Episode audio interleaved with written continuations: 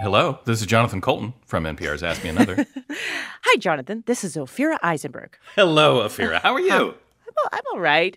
You know, fall is nice. Happy fall to you. Happy fall to you. It is an exciting uh, time of year. Are you celebrating the fall in some way? Well, I guess so. You know, we're looking for some outdoor activities to do to, you know, just change things up and enjoy the nice weather. Yeah. And we took our son to a farm that has a pumpkin patch and picked pumpkins. Oh yeah, pumpkin patch. I, that's one of my that's one of my favorite things to do in the fall. And one of the things they did was they took, uh, I guess there was a pumpkin slingshot.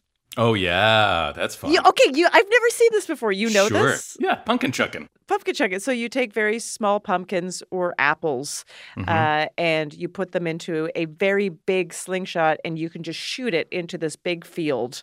And if you hit a bell or get it into a barrel, you get a prize. But the whole field is littered with all the pumpkins and apples that hmm. have not made it in.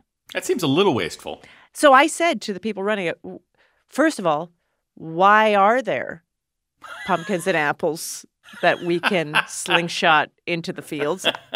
And they were like, well, usually it's the ones that are bruised. Right, pumpkins Okay. that, that won't be good for anything else, or the apples that won't be good for anything else. Yeah, good for anything else. And I was like, "Eh, eh, have you ever eaten a pie, apple pie and been, or a pumpkin pie and been like, mm, mm, mm, oh, this pumpkin was bruised? no. I can't say that I have. And then I said, Well, what? Does someone have to clean these up every night? And the guy just went, Uh. And then he went like this, Yeah. like I gave him an idea. Yeah. You know what? Somebody does need to clean it up. And it's my nephew Tommy, because I hate that kid. And so then l- my son loved the slingshot. Of Sure. course. You know, Yeah. and it's three pumpkins for a dollar. Hmm Yeah. So we did that and missed. And then, of course, immediately, let's get back in line and do it again. So I was like, of course, whatever. Yeah. So we grabbed three pumpkins and it was pretty busy. The pumpkin slingshot part of the farm. Very popular, I would imagine. Yeah. Uh, perfectly spaced out, though. So you did not feel like you were in any danger. Right. Uh, and you could wear your mask while doing the slingshot. A matter of fact, the slingshot itself looks like a mask.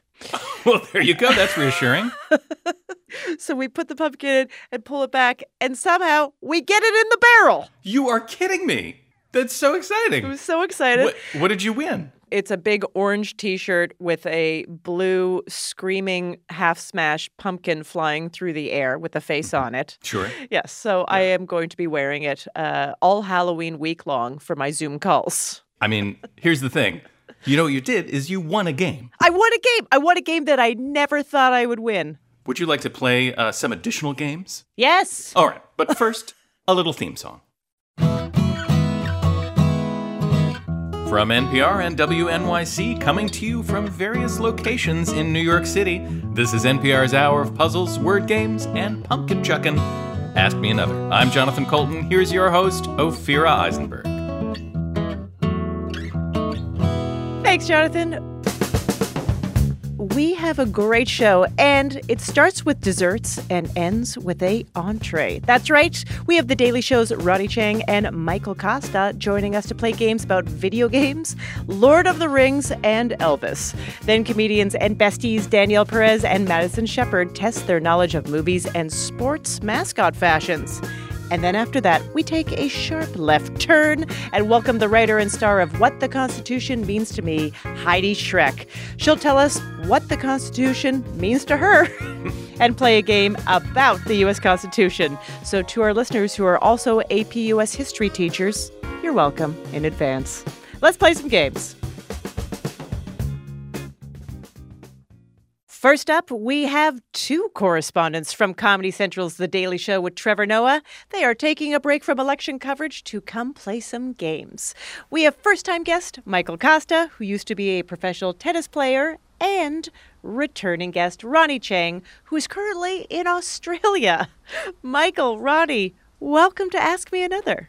Hey. Hi, thanks for having us. So, Ronnie, you are in the future, right? With the time zone in Australia? Is there anything you need to tell us, Ronnie? Yeah, um, uh, yeah, just uh, wear a mask. Wear a mask. Okay. Yeah, for the future of us. Yeah. Where we're at. That's where we're at. Are you up anyway good, because man. of time? Are you adjusted to the time, or did you stay up late No, anyway? I, woke, I actually did wake up for this. I was like, Oh my I God! You went to sleep and woke up again. Yeah, yeah, yeah. No, but it's okay. It's okay. I'm like I said, my whole thing is I don't even know what time. I'm just I'm awake when someone emails me to be awake. That's a good way to be." Awake, be awake during this time. I'm like, okay, fine. All of Ronnie's email subjects are be awake now. So, uh, Michael, I know this is very timely. I know to say that you used to be a tennis player is an understatement. You were uh, you were a professional tennis player. Sure. You've written a book about it. You have a podcast called Tennis Anyone. What did you think about the U.S. Open this year? I have been completely astonished and proud that tennis has figured out a way to still hold its most major tournaments. I mean, they US Open was amazing. You watched world-class tennis with zero fans. Yes. Which, by the way, as someone that goes to the U.S. Open a lot, I love no fans because New York fans are the worst at the. Te- they're, they're all on their phone. They're all so. It, it was. Uh, I was very impressed. Um, you know, I thought I thought tennis has done a great job with it. Do you think some of the pro players were affected by not having the crowd? Yeah, I mean, it it definitely helps the underdog. Yeah. Um, Serena Williams is used to playing in front of 22,000 people. I was used to playing in front of one person, two people. So when, when you're at the low, low, low, and I, I was never even in a tournament like the US Open, but you know, you're more comfortable when there's not a lot of people around. So I thought it helped the underdog. But is there a better sport for social distancing than tennis? You're 76 feet away from your opponent. Okay, we have a couple great games for you. Yeah, let's do it. Let's do it. I'd love to play a game. Okay. So, this is a true or false quiz about video games. Great. I know this speaks to Ronnie's expertise because the last time you were on the show, we played into the fact that you like rebuilding Nintendo machines. All right, right. I mean, I'm not even a video game guy, but compared to Michael, I'm, I'm, uh, I might as well be the guy who invented uh, Nintendo. Yeah, I mean, But yeah. Okay, so what we're going to do is we're going to describe something you can do in a famous video game, and you just have to tell us if it's true or something we made up. Ronnie, the first one is for you. Great. In the Witcher series, you play a superhuman monster slayer named Geralt, and after a night out on the town, you can even get a regrettable drunk tattoo. True or false? Wow. Um, I I know this game. Uh, actually, um, Henry Cavill is the actor who plays this guy in the TV series of this. I think they were trying to do like um, Game of Thrones, but for video games or something. That's the tone of I'm gonna get show. so smoked in this game. Are you serious? I know. He's dropping extra trivia. Yeah, but I can't play any of these games. I just know a lot of uh, enough about them. I think, and um, I'm gonna go with true. That is correct. Yeah. All right, Michael, this one is for you. In the long awaited gritty zombie game, The Last of Us Part 2, you can pull out your trusty guitar and strum a dorm room cover of Wonderwall. I don't believe that the video game companies would pay the royalties for Wonderwall over and over and over again. And because I'm first time guest on here, I think mm-hmm. you're going to give me a simple one right out of the gate. Uh-huh. So I'm going with false. Your reasoning is incredibly sound. However, it is actually it is actually true. Oh my god. And here's the here's the tricky part is that you you can choose between six chords. So they don't actually license the song. You just have the chords. And, you, Oh. and Wonderwall is one of the many songs you can play. You can And the music industry Cal- hasn't figured out how to license the chords. I know. I tried. I tried to patent C minor, but they wouldn't let me do it. Ronnie, in 2020's trendiest game, Animal Crossing New Horizons, you can make a Faustian bargain for your soul with a blue goat named Sherb. Actually, over the pandemic, I was hanging out with someone who was playing a ton of Animal Crossing. So again, a game which I never played myself, but in all my time talking, my friend talking at me about Animal Crossing. I don't remember anything like a goat or making a bargain with the devil in the game. So I'm gonna go with false on that one. That is correct. I love Ronnie. I love you are just sort of absorbing all of this information about video games, even though you are not playing these video Yeah, games. yeah. You're up on the news. No, You've got I the didn't- friends I- you're talking to. It's fantastic. all right, Michael. This is the last question. In the charming farm simulator Stardew Valley, watch the seasons change and date various residents of your tiny town. But if you're not careful, you can also violate the Geneva Convention on at least two separate counts. Should you be able to simulate dating in a video game? Question Do one. I know any of the stipulations of the Geneva Convention? Yeah, I you're flying completely not the- blind on this question. Uh, I, I You're think working it out. You're talking it. You're talking it through. I love this. I love this. This is so great. I think in today's day, it's probably best if you don't and aren't able to date within a video game. I'm saying false to your BS comment, Jonathan. Wow. I'm sorry, it is actually true. what? All of those things are true.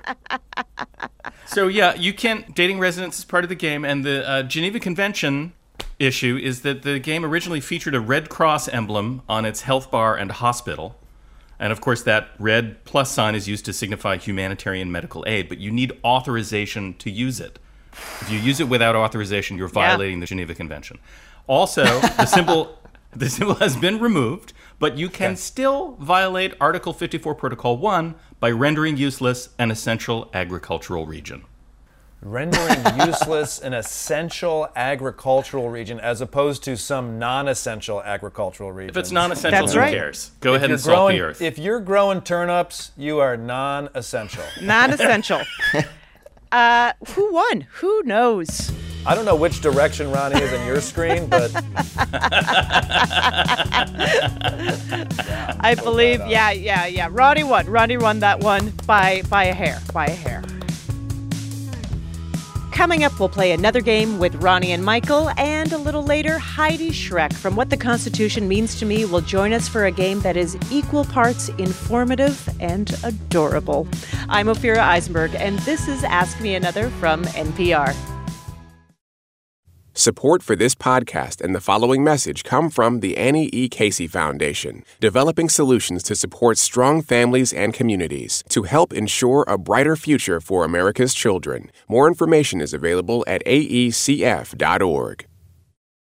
Support for this podcast and the following message come from Kay Bucksbaum in support of the David Gilkey and Zabihullah Tamanna Memorial Fund, established to strengthen NPR's commitment to training and protecting journalists in high risk environments. On the next episode of Louder Than a Riot, the 20 year fight to clear the name of former No Limit rapper Mac Phipps. Because me and my brother was close. The years that he lost, that's some of the best years of his life. He done lost. For me, it, it just hurts. Listen now to Louder Than a Riot, the new podcast from NPR Music.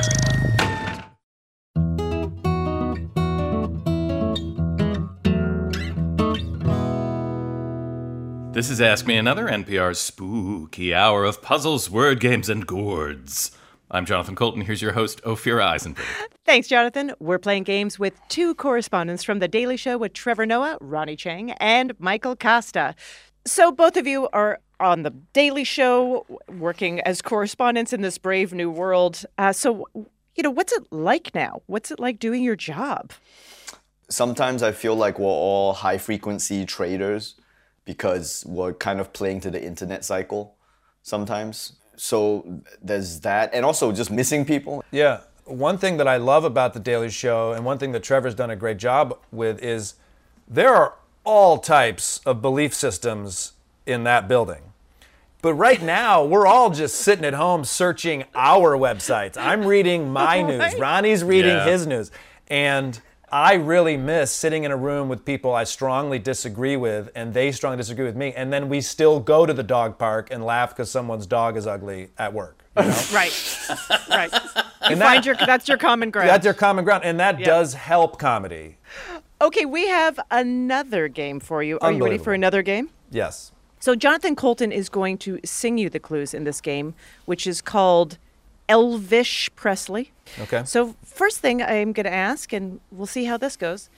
Do you know anything about Lord of the Rings, Michael? Uh, I saw the first one, uh, and that was in what 1968, and Yeah, I 1968. That's right.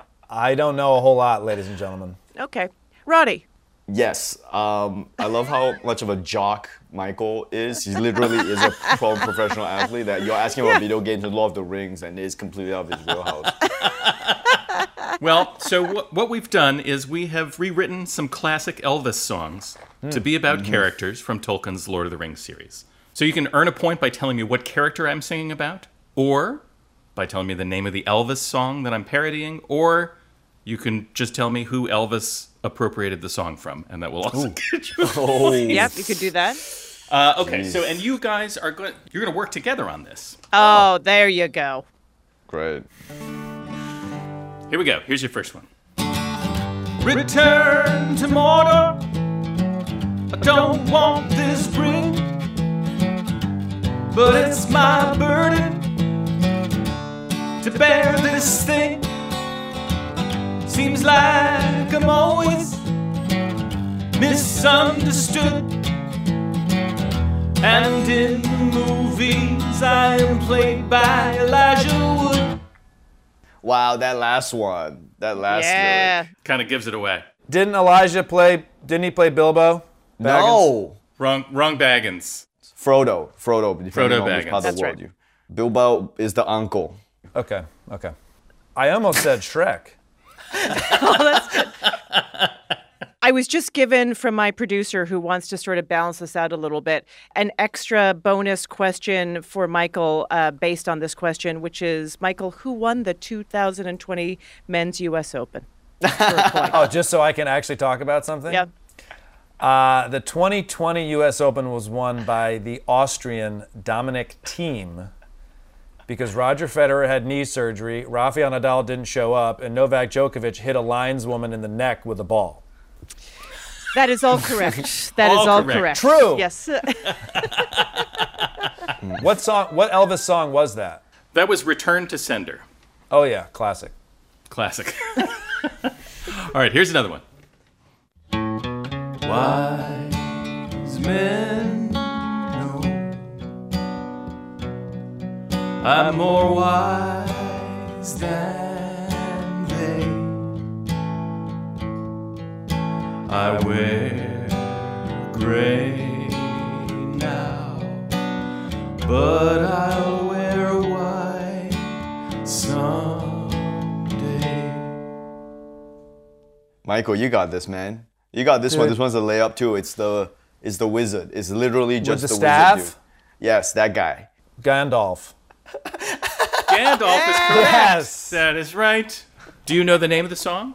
Falling in love with you, but I don't know if that's the title. Yeah, it's it's called I, it's called Can't Help Falling in Love. Okay. Yeah, yeah. That's right. All right, this is going to be the last clue for you. You ain't nothing but a big guy, spying all the time. You ain't nothing but a big guy, spying all the time. Yeah, you might be Lord of Mordor, but you ain't no Lord of mine. Uh, that's, I believe this, the actual title would be Hound Dog.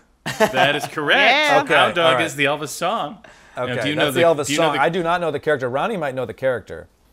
What the hell, Michael? You didn't watch the movie at all? Dude, I Did you already remember got anything the from the thing correct for us, bro.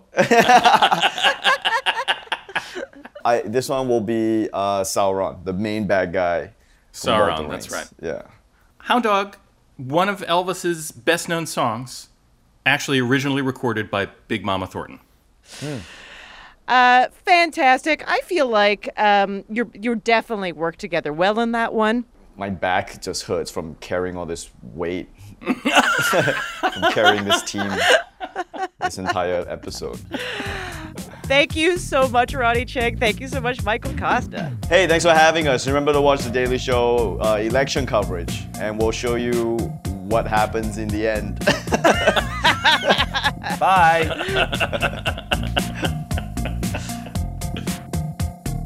Ronnie and Michael are correspondents on The Daily Show with Trevor Noah, weeknights at 11 on Comedy Central.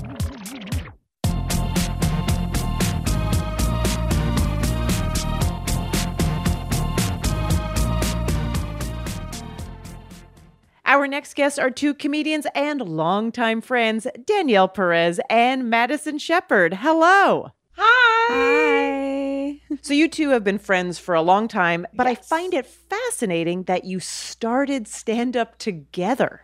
Yeah. Literally, I texted Madison was like, I think I want to do stand up comedy. Like, how do we do this? And she was like, Yeah. we go take open mics. I'm like, okay. Yeah. Like our first So- open mic, she was like, "Oh my god, we're so brave. We're we're going to our first open mic." And I was like, "Wait, we were brave because we're going to watch people do stand up?" She's like, "No, we're brave because we're going to do it." I was like, "What? I thought we were just going to observe." And she's like, "Don't tricked ya. Worry." She This said, is- "Don't worry, I'll put my name first on the list." this is um, this is the narrative of our whole friendship. I will Yeah. say is uh, just me being like Danielle, you want to do something kind of stupid? and I'm like, "Yes." what else do I have left to do Ah. or lose? So, wait a second. Does that. Does that make Danielle your enabler? Is that what that is? We're both each other's enablers. okay. this relationship. I talk to my mom every day, and I talk to Danielle every day. Yeah. I talk to my boyfriend every day, but that's because he lives here. If he didn't, if he- it, it wouldn't be every day. Are you guys up for playing a game? Yes. So, uh, what we've done is we've reimagined how famous movies would play out if the characters had to maintain social distancing. Okay. Okay. So, we're going to read a little description. You name the movie. That's it. All right. Great. Danielle, this first one's for you. Okay. Mark Zuckerberg heads home from Harvard to take his classes virtually. So, he never gets dumped, he never creates Facebook, and no one has to ever get in an online fight with their Uncle Jack. The world is at peace. Wow. Imagine a world without Facebook. Um, we would be so much better for it.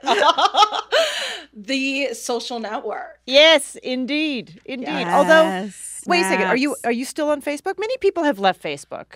I it's just I started using Twitter more, which I don't know if this is better or worse. Right. Uh, yeah, jury's still out. All right, Madison, here is one for you. Okay. Meg Ryan and Billy Crystal are enjoying sandwiches in the outdoor seating area at Katz's Deli. The other customers can't hear their adult conversation from six feet away, so no one says anything iconic in response. When Harry met Sally, baby. That's wrong. That is correct. Right. Ooh, I love that adult conversation. That's a Yeah. great way to describe it. Yeah. An adult conversation. That's sometimes really, that's what uh, and then there's sometimes adult monologues is that how it works Uh, all right danielle daniel Kaluuya goes to the country with his girlfriend to meet her parents for the first time they sit on the patio of their huge house quickly pulling their masks back after eating one dried fruit loop at a time Oh wait, okay. Is this um guess who's coming to dinner? um more it's Madison's it's so more, angry. It's a more, a more recent film. It's A more, more recent recent. film. I'm it's so more mad. recent And film. there's Madison is getting angrier and angrier at you. And if you didn't see it, you don't it. know the scene about. She has Eating- seen it. We Oh, have okay, seen it okay. together. I oh, am Oh, okay. almost positive. Wait, we saw this together? I oh, think so. Wait, no, get out? Yes. Yes. Oh That's why I was like, Daniel Kaluuya. He's so fine. How do you is know? so Hello. He is He's so, so fine. If you would have told me Latif Garrett or whatever was, you know, looking like a Oh. zombie, I would have been like, yes. Lakeith, I think you're referring to Lakeith Stanfield, my future Yes. husband. As soon as I break up with my boyfriend, I just want to let Lakeith know that I'm available whenever Putting you it out there. That's Just good. putting my avails out. I love the statement uh, when I break up with my boyfriend. like it's just we're just you know it's He's my current boyfriend. We're in Yeah, quarantine my together. You know. Yeah, right, Yeah. right. Yeah. All right, Madison. Over Google Classroom, Robin Williams inspires his prep school poetry students to buck convention and stand on their desks. He's fired when several parents find footprints all over their antique dining room tables.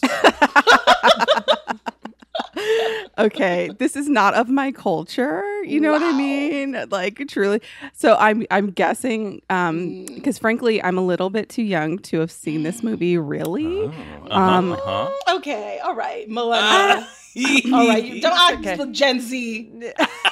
we're not We're not Gen Z, but honey, our skin does fool. You know what I mean? She fools everyone. Okay, I'm gonna say. I'm gonna say Dead Poet Society. Yeah, yeah, yeah. Yes. That's right. All right, you did fantastic. Well done on the first game. Who's Uh, winning? Am I? Is it me? Are we tied? You're not winning, Madison. Our I listening like audience. That's who's winning. That's winning. right. Uh, so you you you have a podcast. The two of you have a podcast called. Wow Rude, pop culture podcast, everything podcast. What are you discussing? Well, Pop you culture, know, friendship, being too much. Just really what we're doing here on your show. basically, it's like this. It's like this, but with swear words. You know what I mean? Oh, Just yeah. like a lot Yeah, of yeah, curses. This with adult language. Right. Mm. Adult monologues. hmm Are you ready to play another game? yes. Absolutely. So, how much do you know about uh, professional sports? Would you say? Danielle is just laughing. Daniel's just laughing I'm just head. like, I saw a man watch basketball for the first time in quarantine, and I was like, is he gonna cry? like, I just didn't. I'm like, it's a ball, and they're running, and I don't Yeah. understand Mm-hmm. any of it. Yeah. I mean, I was raised in a in a feminist household in Dallas, Texas, and my mother was very anti football, very anti video games. So there's a lot of like cultural things I don't understand. You know what? It's totally going to be fine. Okay, so we're going to describe a professional sports team mascot as if it was walking down a fashion show runway. Okay, we know about that. We know So, about and then that. you can give us the team, you can give us the city, you can give us the state. Well, we'll try. and Madison, this first one is for you. Oh boy. Here we go. Oh, man. This mister has a permanent smize on his gigantic baseball head, so big you can fit a whole Empire State of Mind right in there. And all of that exposed stitching really shows off its curves. I, I know it's New York, right? Yeah, okay, well, that gets you a point. Oh, is this easy? What's the answer though? So it's the uh, it's the mascot is he's a giant baseball uh, for the New York Mets. And if you don't know about the Mets, I only know because my husband is a huge fan of the Mets. Uh, and if you want to know how good of a team the Mets are, sometimes the mascot, I would say, is the best player. Oh. Well, that's a good look for them. You know what I mean? for, Cute, good for that mascot. cute on the though, mascot. You know, out there really putting his putting a face to a name. You know, a You know what I mean? Vibe. A Yeah, branding we love it. We love what that mascot's doing. Good for him. Snaps. I love I love Ophira that you told a you told a sports joke and both Danielle and Madison were like, oh. That's cute. We don't understand. They We felt don't get it at all. we don't. That's not really our They felt it. culture. But we're here to, you know, we're good sports. You know what I mean? You're good sports. Yeah, right. right on. All right, Danielle, this is for you. Okay. Do the village people have an opening? Because Steely McBeam positively struts in his hard hat, black bib overalls, and yellow plaid shirt. That's Uh, it. That's I the clue. That's the clue. Uh, Steely McBeam is maybe a clue. So Strut- like a No. steel, a steel town, steel mill. I don't Think about think Yeah, about a yeah, sports yeah, yeah. team having to do with that word. with steel Steelers. Uh-huh. Yes. Pittsburgh. Yeah. Yeah, yes, Wow, Pittsburgh. I That is like- correct. That's a team mascot. Sounds cute. Yeah, is he single? Is are the Steelers single? I don't know. I'm not sure. I'm his not sure what DMs. canon is as far as his uh, That should be marital part of the. We you should let us know if they're single or not. Then that'll be helpful. Yeah. Just the It's, mascot. it's important. These are all single I- mascots, Let by the us way. know. Okay. Okay, Madison. Yes. Stuff the Magic Dragon is serving up green with pink ears, a blue unibrow, and stars popping out of his head, and the shirt with no pants? Oh, Trey avant garde. He looks like he came straight from Disney World, but his home is at the nearby Amway Center. Well, okay. Oh, Unibrow wow. girl, a unibrow. I don't know. Okay, first of all, a full eyebrow is very in vogue right now. It is okay, very in vogue. like all of us who plucked our eyebrows to death in the early 2000s are really struggling right now. It's so true. kudos to this dragon for Sorry. keeping the facial hair real. Didn't know this dragon was the Karlie Kloss of, uh, you know, 2020. Is this dragon working for Glossier? Because it's like really serving right now. Um, Right? Giving a dewy magic. Okay, very I don't pretty. know. I'm assuming. Okay, so Disney World is in Florida, Orlando. Yes, You got it. the Orlando Magic is the team. Interesting. like Puff the Magic Dragon. So it's a take on Puff the Magic Dragon called Stuff the Magic Dragon. Feels like copyright infringement. Feels I like know. someone's really overstepping on the trademark. You know, I don't know what either of the, any of these things are, so I'm just Madison very wasn't afraid lost. to be you and me, kid. But I went to Montessori school, so I know who Puff the Magic. Yeah, all right. Good. I have no idea. I grew up in the hood in Dallas. Shout out Oak Cliff, Texas. You know, baby, we didn't know about no Puff the Ma- We know about a different Puff the Magic Dragon. Well, so, you know, I mean, so exactly. I Well, just so you know, stuff is holding. Um, well, well, okay. All right, this is the last one. Danielle, it is for you. Okay. Bringing that Mardi Gras energy to the runway, it's Sir Saint. With his gold helmet and fleur de lis, he's almost charismatic enough to make you forget his chin looks like a butt. I know this. I know this because I love New Orleans. It's the Saints. That's It's the right, the New Orleans Saints. They're a football team. correct. that's right. Yes, you got a ball. That's right. Yes, I, I, I mean, caught it. Touchdown. Touchdown. Goal. Slam dunk. all of it. Boom shakalaka. In your face. Just really, Danielle's giving it right now. She's serving. Well done. Uh, you guys did great. Yay. Two games. You won everything. You got them all. Uh, such a pleasure. So much fun. Thank you, Danielle. Thank you so much, Madison. Thank you. Thank you for having us. This was a blast. This is really fun. Coming up, Heidi Schreck from What the Constitution Means to Me joins us for the cutest civics lesson ever. I'm Ophira Eisenberg, and this is Ask Me Another from NPR.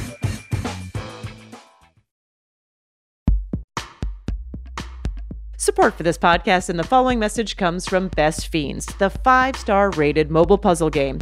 You're a great multitasker, but be careful. Playing Best Fiends while making lunch can lead to unfortunate sandwiches.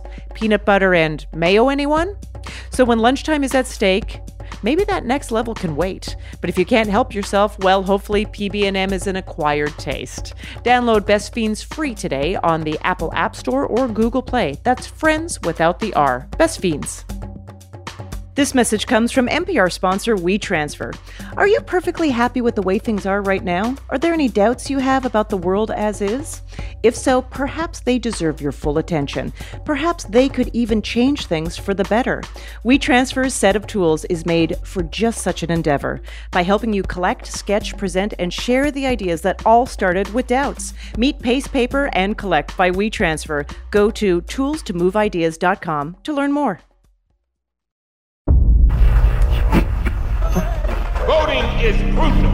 And I don't give a damn how you look at it. Is this America? It was we, the people, The land of the free and the home of the brave. not we, the white male citizens. Misrepresentative Democracy. a new series about voting in America from NPR's Throughline. Listen now.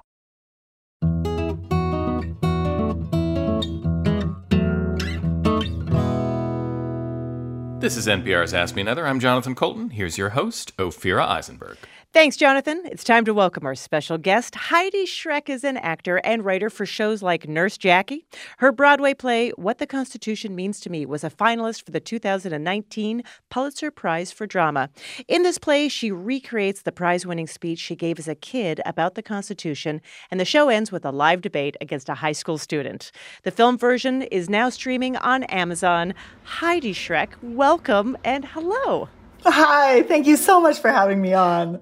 congratulations on your show now be first it was accessible as it was a broadway show but now that it's streaming on amazon i mean it is infinite the amount of people that are going to be able to Yes. enjoy it And- Infinite is the precise number, I think. yeah exactly um, were you did you have any hesitation about uh, turning a live event like this into something that was going to live in in basically a non-immersive environment I, yes, I did. There, there's something sort of heartbreaking about freezing the show, particularly this show, because it has, um, you know, a live element at the end. It has a sort of living, breathing ending.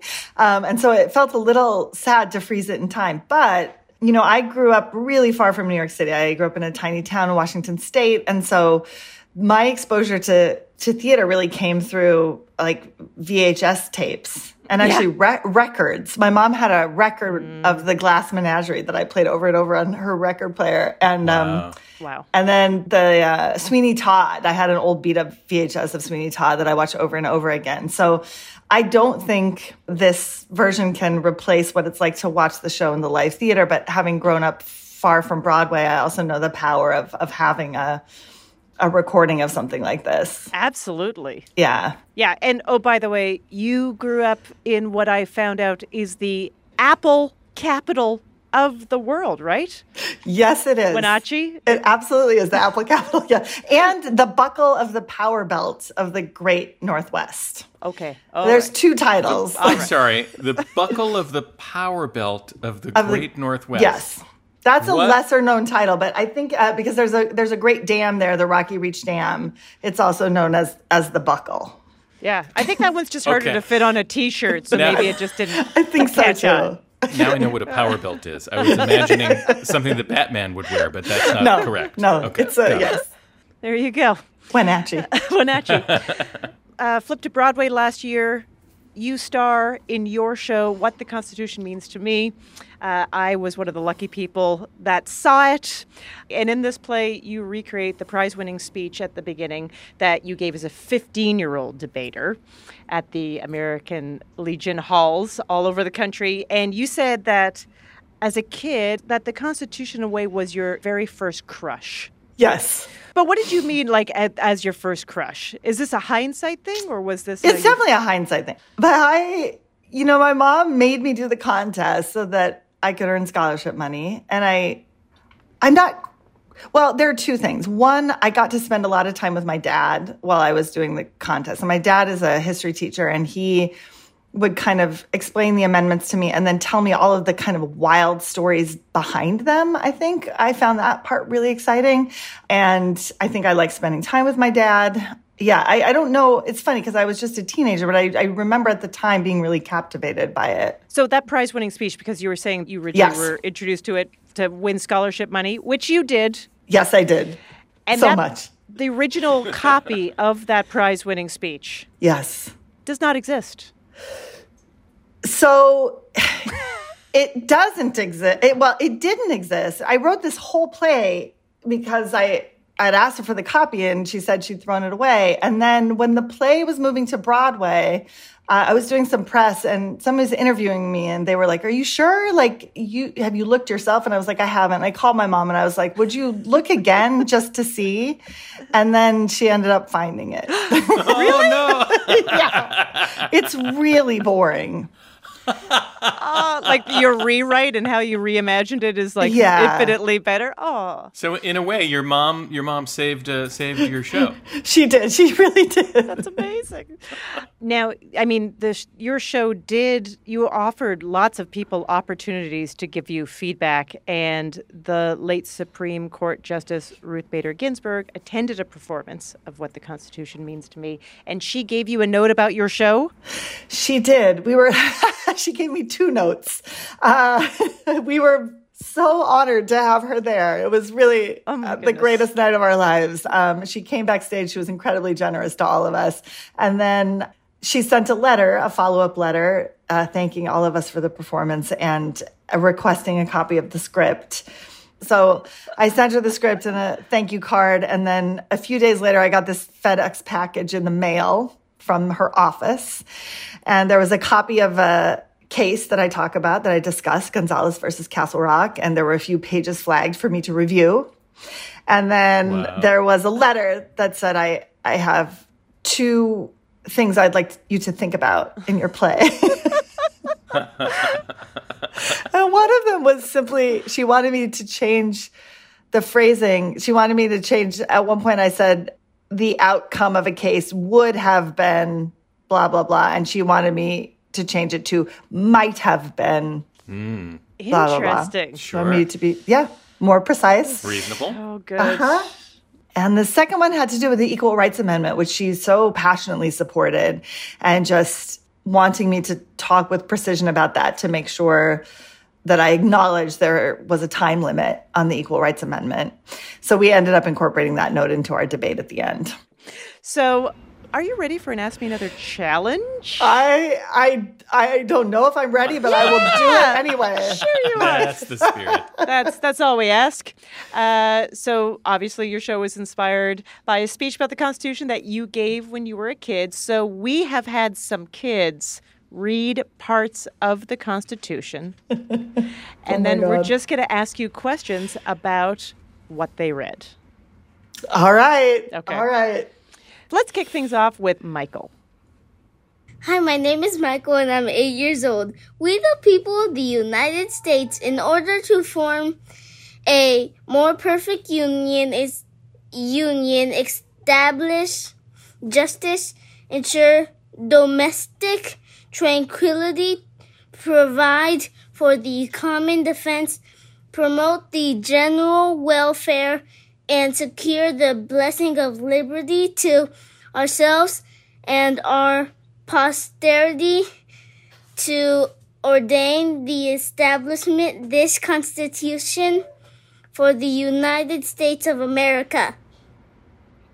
Oh my God. That kind of made me cry. a I, little. I got teary. I got teary. Jeez, I'm going to cry through a trivia game. Um, where would you find that in the Constitution? Is your question. Uh, you would find those words in the preamble of the Constitution. That's right. That's right. The preamble, the beginning, so much better read this way. It's Usually, really beautiful it read just- by a young person. yeah, I have a, a lot more faith in it when I hear it read that way. All right, here's another one. Okay. What amendment is this? My name is Jane and I am nine. Congress shall make no law re- respecting an establishment of religion or prohibiting the free exercise thereof. That is located in the First Amendment, in the protections of the First Amendment. Yes. Religion, That is correct. press, speech, petition, assembly. Yeah. Yeah. although a nine year old might make the First Amendment to like stay up past eight, you know, and then move that one further down. Ice cream for breakfast. Wait a second. All right. Here's the 14th Amendment. Oh. My name is Molly and I'm 10 years old. All persons born or naturalized in the United States and subject to the juri- jurisdiction thereof are citizens of the United States. Molly has a lot of confidence. I love it. Yeah, she well does. done. So the 13th, 14th, and 15th Amendments were adopted after what war? They were adopted after the Civil War. They are the Reconstruction Amendments. That is correct. They were meant to do a tremendous amount of good, and they did, but not enough. All right, here is the 18th Amendment. Hi, my name is Emerson, and I'm 11. The manufacture, sale, or transportation of intoxicating liquors within, the importation thereof into, or the exportation thereof from the United States and all territories subject to the jurisdiction thereof for beverage purposes is hereby prohibited. This ban on alcohol from 1920 to 1933 is commonly known as what? Uh, prohibition. That is correct. Emerson sounds like a young, a young Eliot Ness. Yeah. it's very funny. Every time I hear I hear this language come out of a kid's mouth, I feel like I'm listening to a kid lawyer. Exactly. Yeah. It kind of makes me want funny. a show, like a kid lawyer show. A kid lawyer where show is not a everyone, bad li- idea. like little lawyers, everyone's like under 12. I would watch that. I would totally watch that. Under 12 law firm. Yeah, that's a great idea. yeah. Okay, here's the 27th Amendment, the most recent amendment added to the Constitution in 1992. My name is Lily and I'm 8 years old. No law varying the compensation for the services of senators and representatives shall take effect in- until an election of representatives shall have intervened. True or false, this amendment wouldn't have been adopted if it weren't for a college student who got a C grade on a paper. This is true, and this story infuriates me. Oh boy. It, Please tell me. It makes me Let's so go. angry because this kid was like just he wrote a paper about how that so that amendment took 202 years to to pass right? Right. and so he wrote this paper saying it wasn't too late to pass this amendment and his teacher was like you're wrong. I'm giving you a c. And he was like i can't stand getting a c so i'm going to go out and prove my teacher wrong. And he got this amendment ratified. He started a movement to get this amendment ratified. The fact that this guy could do this and we can't get the equal rights amendment ratified is just outrageous Shocking. Agreed. it's so outrageous yeah. Right. Well, you know, they were like, oh, I get it. Gregory does need a better grade. exactly he needs an a his So- mom came in and was like gregory's never gotten a c before Yeah. you have to fix this So we Let's have- as a- change as the a nation- constitution Poor Gregory. We're gonna get angry letters Sorry, from Gregory's Gregory. family. Sure, Gregory. no is, i mean good job gregory Yeah, No, I I'm just, sure uh, Gregory's you know, great. yeah. Persuasive, very persuasive. Yeah. All right. This amendment jumped out at us for some reason. My name is Wes, and I'm three. The term of the president and the vice president should end at noon on the 20th day on January. Oh my goodness, that's adorable. Uh, Talk about a Amazing. ringtone. So, what amendment is that? Okay, so this is. I'm trying to remember when they did this. I know they did it because there was too long of a period where we had a lame duck president. Like it used to be in March or something, and then the president was just sitting in there and couldn't get anything done. I want. I'm just going to take a guess. I can give you a hint. Oh, if you want. you can. Okay, Yeah, I all can. right. Okay. The answer is in the amendment itself. Oh, in the amendment itself. Okay, let's let's hear that amendment again. This time, eight-year-old Rozzy is going to read it. Yes. Okay. The terms of the president and vice president shall end at noon on the 20th day of January. Amendment 20. Yeah, that is correct. It is the twentieth amendment. That's right. I felt that time like I was getting the clue. Like it was, I was, uh, thank you. You're That was welcome. Very exciting. Okay, here's your next one. Okay. My name is Dia, and I'm four. The right of citizens of the United States to vote should not be denied or abridged by the United States or by any state on account of sex. All right, I know, right? uh, Dia at Why four. is it so moving? gets- It's killing me. It's killing me. It really is. Uh, that would be the 19th Amendment. That is correct. Yes. This is the last one, and it is completely unfair.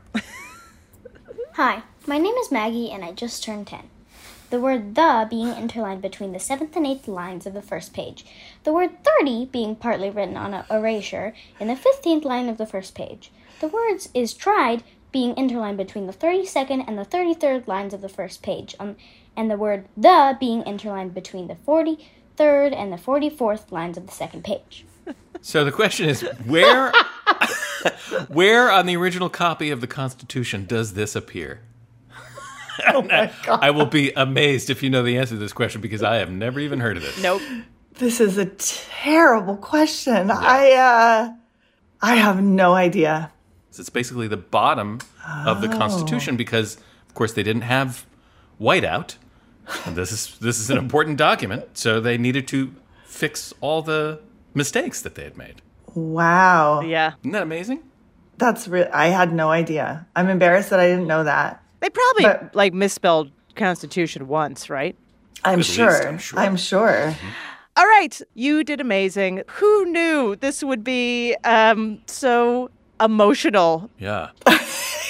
you know, it is it is remarkable. I mean, your show and and uh, and I would also venture to say Hamilton. I think for a lot of Americans, we have really a really deep connection to uh, these documents and this history, and it is mu- it is a much more emotional connection than uh, Yes. than you might It's- think.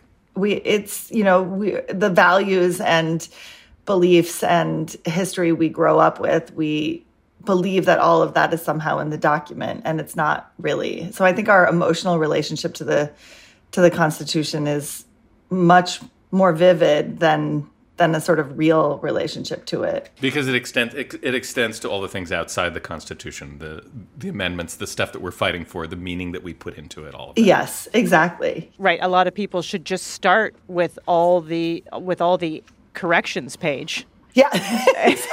I think that would be a good place to start. Spend a good decade on realize, that. And then like, like even the people writing it made mistakes. Do you understand? Just get that. Uh, what an absolute joy! Thank you so much, Heidi, for yeah, just uh, joining us, especially at this particular moment to talk about this and doing amazing in that game. Thank you for having me. Heidi Schreck wrote and stars in What the Constitution Means to Me, streaming now on Amazon.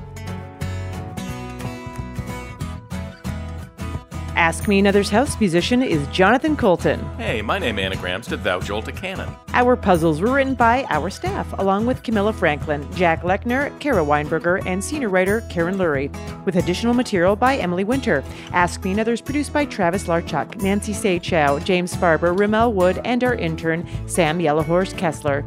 Our senior supervising producer is Rachel Neal, and our bosses' bosses are Steve Nelson and Anya Grundmann. Thanks to our production partner, WNYC, and thanks again to Dia, Emerson, Jane, Lily, Maggie, Michael, Molly, Rosie, and Wes, and their parents for helping us with our Constitution game. I'm her right begonias, Ophira Eisenberg. and this was Ask Me Another from NPR.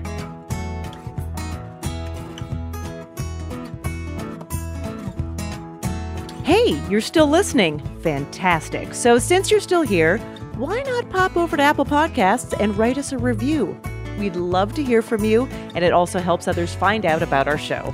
For information about new episodes, bonus videos, and more, follow us on Facebook, Twitter, or Instagram. Thanks!